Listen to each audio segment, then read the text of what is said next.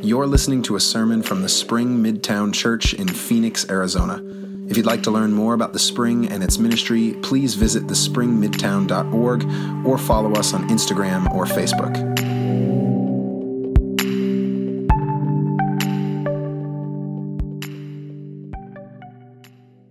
We're in a sermon series, actually, and we've been going through uh, this thing called Spiritual Conversations. And all these sermons sort of work together, so this is sort of your first time here if you're kind of coming in and out from time to time. Uh, let me just encourage you. Uh, these sermons all build together, and so it might be an idea to go back and listen to our podcast or check out some things on the website. Uh, we also have folks uh, in community groups who've been going through a curriculum we wrote uh, to really help you have more spiritual conversations and to help those conversations to be more fruitful, because uh, that's just something we want to be as uh, people who follow Jesus. Uh, the church is not an event we attend on Sunday mornings. It's a community of people on a mission uh, to bring people closer to Jesus, and we are absolutely committed to that as people. So, uh, would you turn with me in a Bible? We're going to be in Acts 9 today. We're talking about evangelism as a team sport. And yes, that is cheesy, and yes, I don't care. Acts chapter 9, uh, we're going to be at verse uh, 10. Acts 9 10. You're going to need a Bible if you got one. A phone works, a tablet works. Um, I figure an electronic tablet, not something made of clay. All right, Acts 9, starting at verse 10. All right. Now, there was a disciple in Damascus named Ananias. The Lord said to him in a vision, Ananias. He answered, Here I am, Lord. The Lord said to him, Get up and go to the street called Straight, to the house of Judas. Look for a man of Tarsus named Saul. At this moment, he is praying. And he has seen in a vision a man named Ananias come in and lay his hands on him so that he might regain his sight. But Ananias answered, Lord, I have heard from many about this man, how much evil he has done to your saints in Jerusalem, and here he has authority from the chief priests to bind all who invoke your name. But the Lord said to him, Go, for he is an instrument whom I have chosen to bring my name before Gentiles and kings and before the people of Israel. I myself will show him how much he must suffer for the sake of my name. So Ananias went and entered the house. He laid his hands on Saul and said, Brother Saul, the Lord Jesus, who appeared to you on your way here, has sent me so that you may regain your sight and be filled with the Holy Spirit. And immediately, something like scales fell from his eyes, and his sight was restored. Then he got up and was baptized, and after taking some food, he regained his strength. For several days he was with the disciples in Damascus, and immediately he began to proclaim Jesus in the synagogue, saying, He is the Son of God. This is the word of the Lord. Thanks be to God. Hmm. Track and field is not a team sport. And I see mild consternation on some of your faces because you ran on track and field teams. And so let me just say, I'm not saying it wasn't a sport. It's not a team sport. It's not a team in the same way that, say, basketball or football are team sports, right? Where people come together playing different roles to accomplish a goal. Track and field is a bunch of individuals running individual events, and you get points for that, and that's you know, it's like a team, but it's not the same thing, right? There's no such thing as um, tandem pole vaulting, right? People don't do three-legged hurdles. There is no piggyback long jump, right? These aren't these aren't events that happen in track and field. It's a great thing. It's a sport, no doubt, but it's not really a team sport, with one real exception. Right? There's uh, the four by one or the four by four, the the relay, right? And now, this is a really interesting kind of team sport because really you're running an individual event as best you can, and then you stop, but the race continues. And then someone else who didn't start the race is just sort of waiting with expectation, not knowing when the race is going to start for them, but knowing they're going to need to run like the wind the instant the baton touches their hand. And then after they hand off, another person runs, and then somebody closes out the race. And the person who closes out the race isn't the person who finishes, but they get to win. Which is a really interesting kind of team sport. There's somebody who can be really important to the race who never finishes it, somebody who doesn't begin or end it, who's essential, really, and someone who wins the race who builds on the work of others. Evangelism is a team sport. It's like the relay. And that's incredibly important if you're going to be good at evangelism. Incredibly important to understand. I have been in parachurch ministries and in really intense youth groups along the years who would really talk about the very end of the race as though that's all that evangelism is. just crossing the finish line. That's all that matters. And there's often a real unawareness of how God has been moving in someone's story or other people who maybe were involved in the relay up to that point. Misunderstands evangelism and often does a bad job at it. Likewise, I've been involved in organizations where people are so offended by that kind of evangelism, by the idea of it as a sales pitch, that they just say, you know what, the thing is, like, we just have to sort of be you know, kind of like aimlessly involved. We don't have to run in a particular direction. We don't have to worry about crossing the finish line. We just sort of run with people a race toward something. And that doesn't really work either because spiritual conversations that are always directionless will never bring people closer to Jesus. At some level, somewhere along the way, we have to be people who say, Look, I'm going to be really patient with the person that I'm with. I have no idea how God's operating in their story, and yet committed to the idea that if people come to know Jesus, it really does change lives. What we see in this story is Saul involved in a weird little relay. A weird little relay. And Saul is uh, like the worst case scenario for a spiritual conversation, uh, the worst case scenario for an evangelism. He's exactly the kind of person that you're afraid to meet, but like to the extreme, right? He's extremely well educated on why Christianity is nonsense. He is a terrible person who also thinks he's a great person. And he is willing to murder you if you disagree with him. Right? Exactly the kind of like people who will tear you down on social media, but he would actually kill you. He has already killed people in this story. It has already, there was an evangelist named Stephen who was trying to explain Christianity, and he made sure that guy died. He has shown up in this story ready to kill people. Ananias, who is afraid, is afraid for a reason. He knows why Saul has come to town, and it's to kill Christians. The beginning of this kind of chapter, we find out that Saul is breathing threats and murder against the Christians and is kind of there, in fact, to bind people up to hand them over to the chief priests. And all of a sudden, Jesus knocks him off a horse. Just knocks him right off a horse, and Saul is blind by the side of the road, and he hears a voice from God in this blinding experience say very clearly, You're an idiot what are you doing? And he goes, Who are you? Jesus, stop trying to kill me. They already did that. I came back from the dead. You're on the wrong side. and that's the end of the experience. And he's just now alone and blind by the side of the road, thinking about his life and his choices. And we realize that Jesus is ultimately the one who starts the relay. God is always the one. God is always the one who initiates in our story. And we've talked about this a little bit in the course of this series that God is always the first mover, that God is always the one. And this is true, like historically and theologically, like Jesus died on a cross for you long before you ever knew him, long before you were ever born, actually. But it's true that God is always on the move in people's stories. So, when we start talking about having spiritual conversations with people, the idea that you're beginning the relay is extremely misleading. So, if you're talking to people at a coffee shop, like there's this barista and you've got kind of like a fun relationship, and you've been chatting here and there, and you're thinking, hmm, this just, it feels like at some point I'm going to do the awkward thing and start talking about something that maybe she doesn't really want. I'm going to ask some questions and maybe she doesn't want to talk about it. And you don't know, actually, that behind the scenes, she's been having really weird dreams and she's been looking for someone to talk to about this stuff. You don't realize that the coworker you've been thinking of inviting over for dinner actually has been looking at his life and thinking, this is kind of a mess. And like, I really, like, I think I'm just lonely and I don't really know what to do with this. You don't realize that the person in your dorm or the person in your apartment complex is somebody who actually has, has really been wondering if life has meaning or value or like whether there's anything beyond death. And they're just, they were really hoping that maybe somebody would come along and talk to them.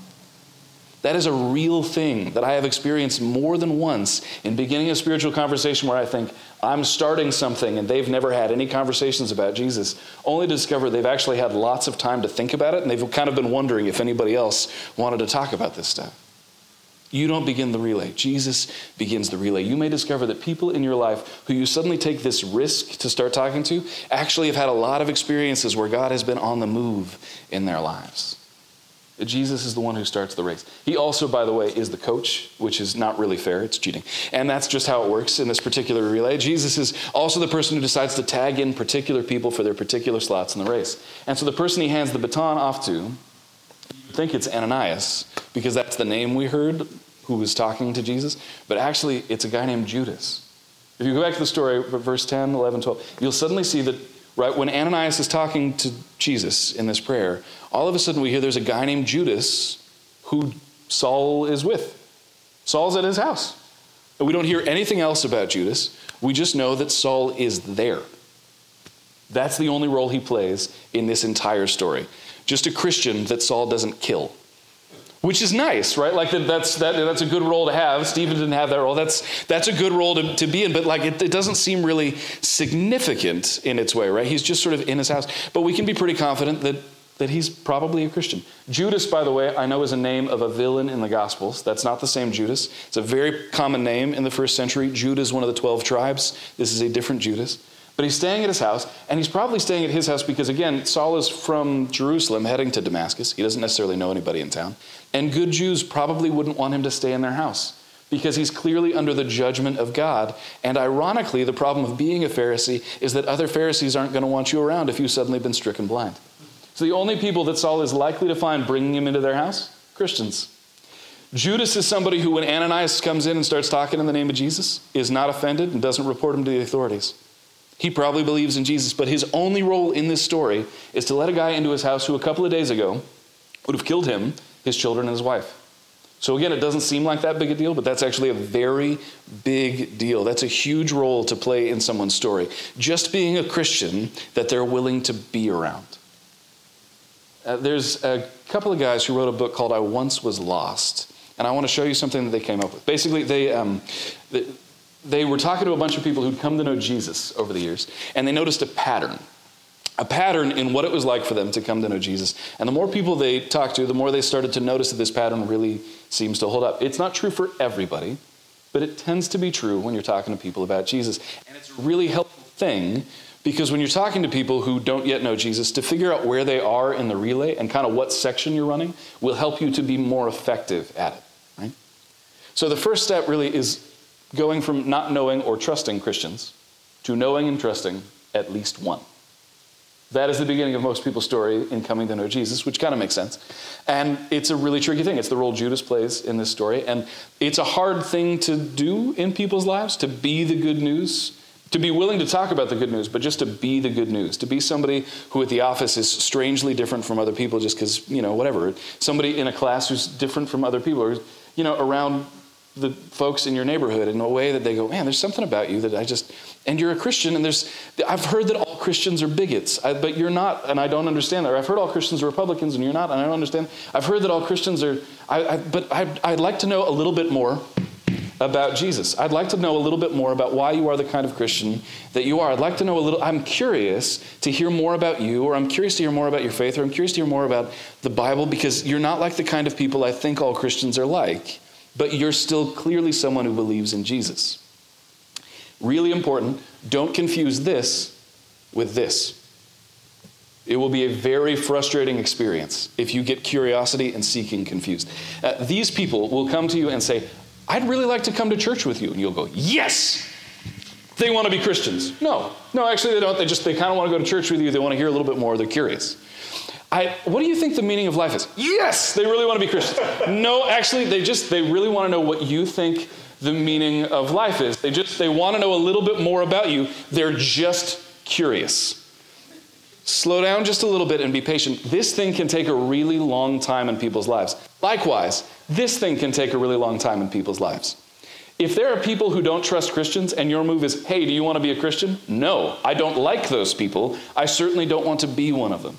Right, some of these steps take time, and you never know where people come from. It's good to ask a lot of questions, even as they ask questions. But the thing that separates curiosity from seeking is an openness to change. Uh, the Bible would call that repentance. Right? But a willingness to change. And there's any number of reasons it might happen. It could be that suddenly they have a really weird dream and it bothers them and they want to think about it. And they want to talk about it with somebody. Could be they have a kid and they're looking at somebody and they go, This is miraculous. Like, I didn't think that that was a thing, but there's like, Biology doesn't do enough to explain what this is to me, and I don't know what to do with this. And I, I, know I have to raise you to be a person, and I don't know how to do that, and I have a lot of questions. Does any, would anyone be able to answer my questions? You may find that some people just dive into some of those big philosophy questions, those fundamentally human questions. Why is there something rather than nothing? What makes a person a person? Is life worth living? Why? Is there something beyond death? What is it? What makes life life? What makes death death? Those questions throughout time have led people to have very spiritual conversations. But they, they stop things being kind of abstract and like, I'd like to learn more about what people think. They, they start to become questions about why would this be true for me? Why, why should I be a Christian? Very different thing. What do Christians believe? Why should I why should I maybe follow Jesus? And one of the weird things that you can do is you help people kind of figure out where they're at and where you're at in the course of walking along with them. It sounds like you're not really open to change right now. Really open to change, but I'm kind of curious. It sounds like you're kind of curious. I am kind of curious. It sounds like you've started trusting Christians for the first time. It sounds like you'd like to follow Jesus. Yeah, it sounds like you're really dealing with a lot of change in your life. How's that going? To walk with people in this way, to learn to, to run the section of the race that you're in, to know that maybe you'll only get a couple of pieces, to maybe actually that somebody else was the trustworthy Christian and you pick people up when they're suddenly open to change. Gives you respect, actually, for what that trust probably costs. To be the person who builds trust with people and hope that people later will respect that when they suddenly come across them and, and they're seeking Jesus. But what does it really look like for me to start following Jesus? What would it really look like for you to start following Jesus? What do you need to hear about Jesus? Should we maybe start reading a book together? Do you want to start like hanging out with someone and, and talking through some of your questions? What would that look like? Because ultimately, we hope that people will start following Jesus. We want people to know Jesus because we know Jesus. And we know what it was like when we were over here. And we want to invite people to come with us in this great, crazy relay. Now, I will tell you that there have been people in my life who I built trust with slowly and steadily over time. It took a year or two, and then they moved. And you're like, what? Like, what was the point of that? Like, I only got the beginning of it, and it was so hard. It took so much time and effort, inviting people over and being gracious and listening as they tell you why Christians are the worst people in the world and going, but you still like me, so okay, like let's keep processing through this stuff. And then they go somewhere else and you go, God, I really hope you do something with that. Sometimes you meet people and you know they're in this weird season where they're very, very curious about Jesus. And you answer a lot of questions and then they stop talking to you. And you don't know if it's because they're offended or like if they if something changed you just don't know. And sometimes we begin to wonder like well all i did was the beginning and i didn't really get to the end of this whole following jesus thing. Like was that a waste? Did i was i was i having was that evangelism? Like i don't even know. This is one of the reasons we're talking about this as spiritual conversations because evangelism is a little broader than we sometimes think of it. It's not just the end of the relay it's the whole thing. And god has a way of using the work that you've done in ways that will surprise you. Sometimes our role is to plant seeds in someone's life and we don't get to water them. And then somebody comes along and waters them and somebody else gets to see growth. And somebody else gets to see like this big plant and then somebody else gets fruit. And you know that like that fruit, like that came from your seed, like you were involved in that, but you're not necessarily around for it. Paul, by the way, talks about this. Paul, who in our story is still Saul. The experience of leading people to Jesus, but knowing that you're working with other people and you're only really united by this thing, the gospel. You're only really united by this idea of spiritual conversations. The question is can we be patient enough and trust that God is actually working in people's stories? That ultimately that we aren't the most important part of the story. In fact, we're just a part of a team and the hope is that when somebody gets the end of their spiritual autobiography that we're a part of it that we played some very meaningful role where we could come alongside people for the season they were in and love them really, really well in the name of Jesus. Because you know what happens when you start following Jesus is there's a whole brand new relay. Some of you have come to Christ in our church in the last year, which is really exciting. Some of you online are still trying to figure out whether or not you believe in Jesus, and that's great. But the weird thing is when you start following Jesus, suddenly you start becoming this disciple who has to get better and better and better at following Jesus, who wants to learn more and more of what it means to be transformed inside and out. This isn't the end of the story, it's the beginning. It's a really exciting thing. So, Judas, right, does what he can to just be somebody that Saul can trust. You can blank that out. And all of a sudden, Ananias gets tagged in for the relay. This guy who's praying and talking to Jesus. And sometimes when you pray and talk to Jesus, Jesus talks back.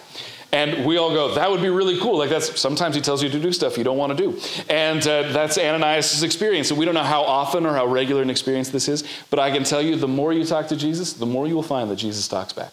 And sometimes that happens in profound supernatural ways for people, and sometimes it's the, kind of this gentle, weird tug when Jesus sort of pushes and prods and pokes you. But Ananias is praying, and all of a sudden, God starts talking back. And God says, Ananias. And Ananias goes, I said Jesus. Oh, it's cool. Like, So this is all right. I was I'm here. I was here I am, Lord. This is like one of those things that you hear about in the Bible with Samuel and this is super cool. All right, so you're going to use me. I'm going to be like in the Yeah, I want you to go talk to a murderer down the street. Ooh. Okay, hang on. all right, Jesus, I just I feel like I'm having like a weird that's probably not prayer. So like that probably wasn't you. Let me just I was kind of hoping for like what? What? No, like it's he already probably knows that Saul's on his way to Damascus. He's already probably afraid because Saul is on his way to a Damascus. It's exactly the kind of thing you and I would be praying about. Oh Lord, keep me safe, keep my family safe. There's this murderer coming to town looking for Christians. Help me to figure out how to be a faithful witness, but to kind of fly under the radar. And Jesus says, No, no, no, you're not flying under the radar. Very much in the radar. I want him to meet you. That terrible person who you hate, here's his address. He's on Straight Street. I'm straightening him out. He's with a guy named Judas, but it's not that guy's job to talk about Jesus. It's your job. And you're going to go talk to him. I, Lord, I, I've heard a lot about this guy. I really don't think you want me to, like, there will not be more Christians at the end of today. There will be fewer Christians. That's what's going to happen. well, he's blind. He needs to see. It sounds like a great thing that he's blind, God. It'll make it harder to find the Christians. Why, why would we give that guy his sight back? If there's a blind bear, don't go into the room and give the bear his sight back. That's a bad idea. And Jesus says, Look, I've already told him that you're coming. Like he's praying right now. I've told him there's a guy named Ananias who's going to come lay hands on. You told him I was coming? Like I haven't even said yes yet. Like that's what? It's an unbelievable conversations that Jesus has with Ananias. I've already told he's praying right now and I've told him you're on your way. I haven't Lord, like we ah. And Ananias suddenly feels all of the fear that many of us feel when it comes to talking to people about Jesus. In fact, to the extreme. Because again, there is no situation you've ever been in with evangelism that is ever as high stakes as this one. It has never happened. You just think, I'm going to be embarrassed. That is true. You could be embarrassed. Absolutely. He could die. I, God, they might really not like me. Yep. God, I might not know the answers. Yep. God, I might lose a friend at the end of the day. Yeah, maybe. But if you really like them and if they really like you, you probably won't lose the friend. Some of those fears that we have are actually over the top and most likely being used in kind of a spiritual warfare sense.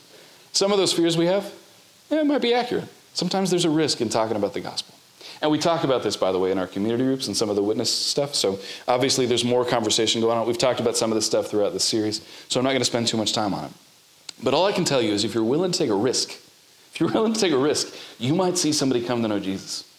So you might lose your dignity for a day, but you may see someone whose life completely changes. You may see someone who is saved, who goes from lost to found, all because you're willing to be awkward for like five minutes. And as we've talked about, it's probably not going to be that awkward, and they maybe even are waiting to have that conversation. Is this weird thing, right? If, if you're waiting right, with your hand behind you in a relay, you genuinely expect at some point someone's going to put something in your hand and the race will begin for you. Ananias, who is praying, in a weird way, is, Well, God, what do you want me to do? And the problem with that is your hand is behind you, and all of a sudden Jesus puts something in it, and you go, oh, oh, now this is this is the thing. And I was waiting with expectation, believing that God was calling me into something. That's a good way to deal with spiritual conversations, to believe that maybe at any moment God might hand you somebody who might suddenly be in a particular place with faith, and that you might be called to move the ball down the field just a little bit more. I remember uh, this is a weird story. So there was a day that I was coming out of work uh, and uh, was had been praying uh, that God would use me, and uh, that was a mistake. I had been praying that God would use me, and as I walked out of work, uh, I around the corner and I'm heading toward my car, and there's a guy in the parking lot, and I hear God say very clearly, "Go tell that guy he's like Abraham." And I literally, I'm walking, and I just go tell that guy he's like Abraham. What? Was that that, that was, that's, that's a weird thought. That, like, Jesus, was that you? Yes. Go tell that guy he's like Abraham. God, I don't know that guy. No, I don't want to do that. No, this is super weird. And I like, and it's the kind of thing sometimes you feel like God pushes you. That's an unusual experience for me, by the way. But for some people, that's a really regular experience. Sometimes it's just sort of this like, you need to go talk to this person. And that's about as much information as you get, and you feel like a tug. And you know if you if you do it, you're doing what God wants you to do, and if you don't do it, you're being disobedient, and it's this weird struggle where like part of you goes, go, and the other part of you is like, no, I don't want to go. And so I'm shuffling my feet, heading toward the guy in the parking lot, and I'm really hoping he drives away. That's the whole plan. It's that like I will be able to talk to Jesus later and be like, look, man, you should have kept him in the parking lot. And so I'm shuffling along, and all of a sudden, there's a guy who yells at him across the like parking lot, and I go, yes, go away. And the guy yells at him across the parking lot, and they chat a little bit, and I'm moving as slowly as I can. And the friend of his walks away, and he opens his car door, and I'm thinking, I'm almost home free. And then he stops, and he just sort of stands between his car and his door. And I think, this has been so long. How have you not left yet? I'm really taking my time. And I'm getting a little bit closer, and the guy looks at me and smiles and says, Hey man, how's it going? And I go, Look, uh, this is going to seem super weird. Um, I'm a Christian, and uh, I'm really like, I was praying, and I give like a five minute disclaimer because I'm a weirdo, and I know I'm a weirdo, and this is just going to be weird. And um, listen, anyway, I just think. Uh, God wants you to know that you're like Abraham. You know the guy, the guy in the Bible who go from your country and your kindred and your father's house to the land that I'll show you. Like I think that you're like that guy. Like I will bless you and, and you'll be a blessing. And he, the, the dude looks at me like I'm an alien, and then bursts into tears. And I go, what? And he goes, You have no idea. And he's like choking through the tears. You have no idea what that means to me. I have no idea what that means to you. I, I, don't. I really don't know what that means to you. And we chat for like a couple of minutes, and I talk about how much Jesus loves him, and that I really am a stranger, and that I know nothing about him. And that's the end of that interaction. That's it. I never see that guy again, and I never met him before. So I don't know where we were at in that relay, but I promise you, God used that. 100% God used that in his life. And I don't know the background and I don't know what comes next, but I am certain that because I was willing to look like a huge weirdo, that guy knew beyond a shadow of a doubt that there is a God who loves him. A God who loves him. Now, we've been talking about you praying for three people. By the way, if this is the first time you're hearing about it, we've been talking about you praying for three people. Today would be a good day. Write down three names. Some of you I know have been praying for three people every day. Three people that you know that they might come to know Jesus. You're just praying for them. And who knows what God's going to do. But I'll tell you this if you are praying for those people every day, there is a decent chance that God may call you to do something that will feel really weird to you. And it'll happen while you're praying, the exact same way it happens to Ananias. And all I'll tell you is I hope you're obedient when it happens. Because you might see God do something amazing if you are willing to take a risk to deal with some of those fears about, well, if I talk about Jesus, I'll be one of those people. Except that you're not one of those people. If you're willing to take a risk, you might actually see God do something amazing. Ananias goes to the address God told him in a prayer. I know this is in the Bible, so you don't think of it as like, well, that's amazing. No, he goes to the address, and it turns out that Saul is there. And when he goes in the door, it turns out the house is owned by Judas, who, you know, has had Saul in town. And Saul is actually blind, and everything that God told him in a prayer is real. And Ananias walks up to this guy and he puts his hands on him and he says, Brother Saul, Jesus loves you, wants you to have your sight back, and God's Spirit wants to rest on you in powerful new ways. Don't tell me the gospel isn't the most amazing thing you've ever heard of. This guy would have killed me a couple of days ago. This guy is my enemy in every sense of the word. And he calls him Brother Saul? Unbelievable. If you and I looked at the world in which we live with all of these people who are our enemies, absolutely our enemies, and we saw those people not as enemies, but as potential brothers and sisters in Christ, oh my God, what he could do. What he could do. Oh my God, what he could do. It would be unbelievable if we started looking at progressives and conservatives, liberals, Republicans, the maskers, the anti maskers, the QAnoners, the whatevers, not as people who are weird, not as people we don't like, not as the kind of people who would, you know, probably be really angry at us if we started talking to them about Jesus, but as the kind of people who are just about to become brothers and sisters in Christ, about to join this community of people on a mission for Jesus Christ. Saul gets his sight back. Miracle. Saul, the murderer, becomes a Christian. A much bigger miracle. A much, it is amazing that a blind man could suddenly see at the end of a prayer. It is amazing that a guy in prayer heard. It is much more amazing that a guy who is fundamentally opposed to Christianity becomes a Christian that day. Unbelievable. And then the baton moves. All of a sudden, there's a group of disciples who Saul spends time with. An amount of time, we don't know how long, but a while. In other letters, we hear more things about how long it was, a couple of years maybe. Suddenly, Saul gets handed off. So it's not just about Ananias, this hero evangelist. Suddenly, it's about this group of believers. Ananias, no longer a part of the story. Suddenly, there's this community of people where you can experience sacraments like baptism. This community of people where you can experience sacraments like communion. Suddenly, there's this community of people with old folks who you can learn a little bit about what it's like to be a Christian for 60, 70 years, to raise kids, to raise grandkids in the faith, where there are little people, tiny little kids, running around who say, Jesus loves me, this I know because the Bible tells me so. And in our cynical, critical world, you go, huh, faith is actually that simple. It would be good if I had faith like this five year old kid. I've learned about faith from my five year old kid. I'm really glad I served in Kidsmen. It's actually a really important thing that Vanessa's about to do. Really important thing that we can join her in. One of the most important ministries we've got.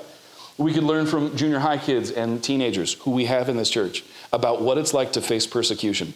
I promise you this there is no more difficult thing than being a 13 year old boy or girl in junior high and actually believing in Jesus. No more difficult thing in the world that we live in. Naked persecution will come at you. In other places, people will be polite, but not in junior high and in high school.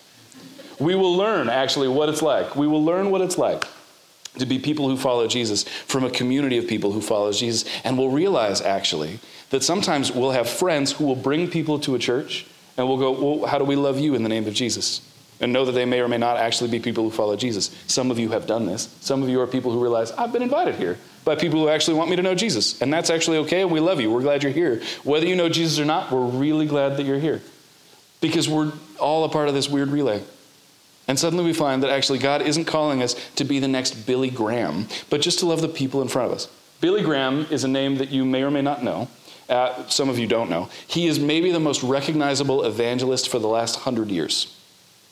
He did rough estimates uh, through TV and the internet and other things like that. He preached to 285 million people in his lifetime. He led to Jesus about 3.2 million people in his lifetime, which is crazy math, but also, if you notice, not the best ratio you've ever heard in your life. No, no matter how many millions, like that's actually like there's a, and he would say like not everybody comes to know Jesus, and we still talk about Jesus on a regular basis. One of the sermons he preached, this is true, was translated into 48 languages simultaneously and was broadcast to 185 countries. Unbelievable. In a time before things like mass broadcasts, he preached every day for two weeks at Madison Square Garden, and two million people made it. Two million people heard him preach. Unbelievable. Billy Graham has led a lot of people to Jesus. When we talk about evangelism, some of us go, well, that is evangelism. I don't know how to do that. But you've got to remember that somebody led Billy Graham to Christ, just like the same way that somebody led you to Christ. And even if your progression doesn't feel like that because maybe you grew up in the church, the truth is you grew up around Christians you trusted. You grew up in an environment where it was easy to talk about your curiosity and your questions. You grew up in a situation where the instant you were open to change, some people were around you ready to talk to you about what it meant to follow Jesus. Just because you trust your parents doesn't mean that your parents can't lead you to Jesus. Just because you trust your grandparents doesn't mean your grandparents can't lead you to Jesus. But actually, your grandparents were led to Christ by other people who were led to Christ by other people who were led to Christ by other people. And this stretches down to Latin America and up to Canada and out to Africa and Asia and across to Europe. And this goes back to the Middle Ages. This goes back to the Roman Empire. This goes back to a couple of guys and a couple of girls who knew that Jesus had risen from the dead. And they told people, and people came to know Jesus. And this team grew.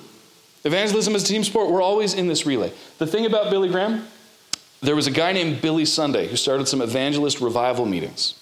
And some people came.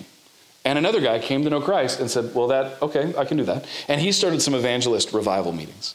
And that guy led a guy named Albert McMakin to Christ, who was a 24 year old farmer and he lived in town near Billy Graham, whose parents had been trying to convince Billy Graham to go to church.